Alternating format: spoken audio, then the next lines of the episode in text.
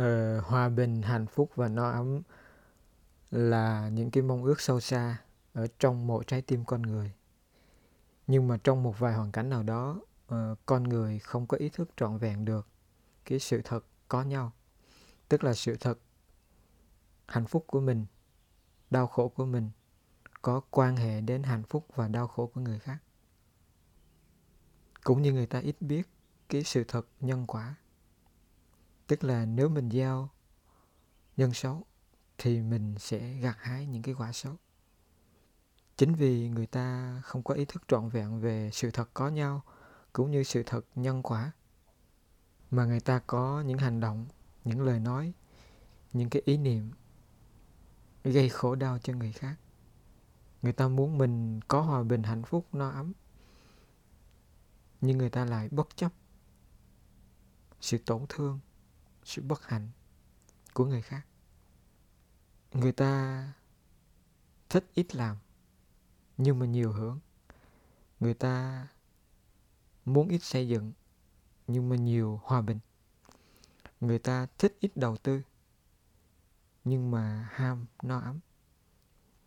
Nhiều khi người ta còn muốn đánh cắp thành quả hòa bình hạnh phúc và no ấm của người khác bằng chiến tranh, vu khống cướp bóc, ám hại, đe dọa, lừa dối.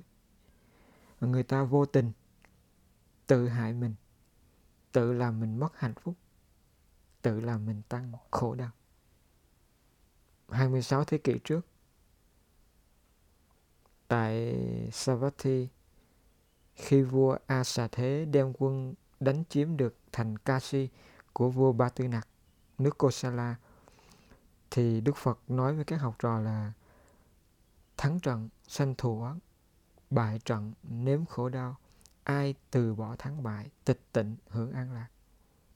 Sau khi đức phật nói lời đó không bao lâu thì uh, vua ba tư nặc đưa quân đánh lại vua a xà thế.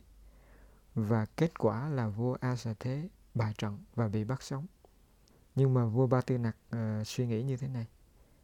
Tuy a xà thế làm hại ta dù ta không làm hại ai nhưng dù sao A Xà Thế vẫn là cháu ta.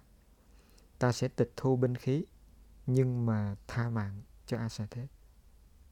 Đức Phật sau khi biết được sự việc, Ngài tiếp tục nói với các học trò vì nghĩ đến tư lợi nên cướp và hại người khi người khác cướp lại chính mình bị hại mà còn làm hại người khác ai sát người sẽ bị người sát. Ai thắng người sẽ bị người thắng. Ai mắng người sẽ bị người mắng lại. Ai não hại người sẽ bị người não hại lại. Nghiệp sẽ được tiếp diễn, bị hại rồi là hại người. Đức phật tại núi linh thú cũng có lần chia sẻ, vì lợi dưỡng danh vọng, mình tự hại mình. Vì lợi dưỡng danh vọng, mình làm bất hạnh cho người. Ngài còn nói thêm đưa đến hại mình, đưa đến hại người, đưa đến hại cả hai là do thân làm ác, miệng nói ác và ý nghĩ ác. Trong cuộc sống, thiện ác lẫn lộn, sai đúng, khó nhìn. Và nhiều lúc giữa sinh tồn, tự vệ và tìm kiếm công lý, chúng ta có thể buộc phải đấu tranh, buộc phải sử dụng hành động mạnh và ngôn từ gây gắt. Nhưng tuyệt đối đừng để thù hận, tham lam, kiêu mạn và tự ái dẫn dắt.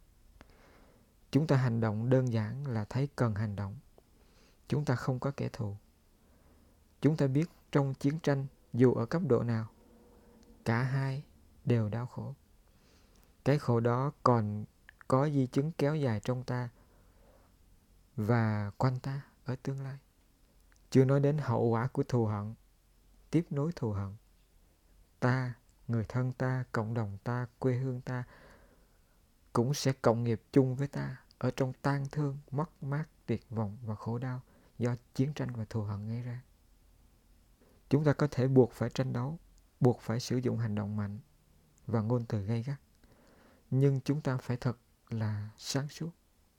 Những gì chúng ta làm là để tìm ra giải pháp, tìm ra cơ hội, tìm ra cho nhau một hướng đi chúng ta đừng để bất cứ một hận thù, tham lam, kiêu mạn và tự ái nào chi phối, thúc đẩy chúng ta hành động.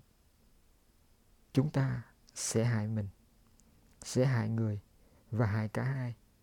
Khi hận thù, tham lam, kiêu mạn, tự ái dẫn dắt tâm tư và hành động của chúng ta.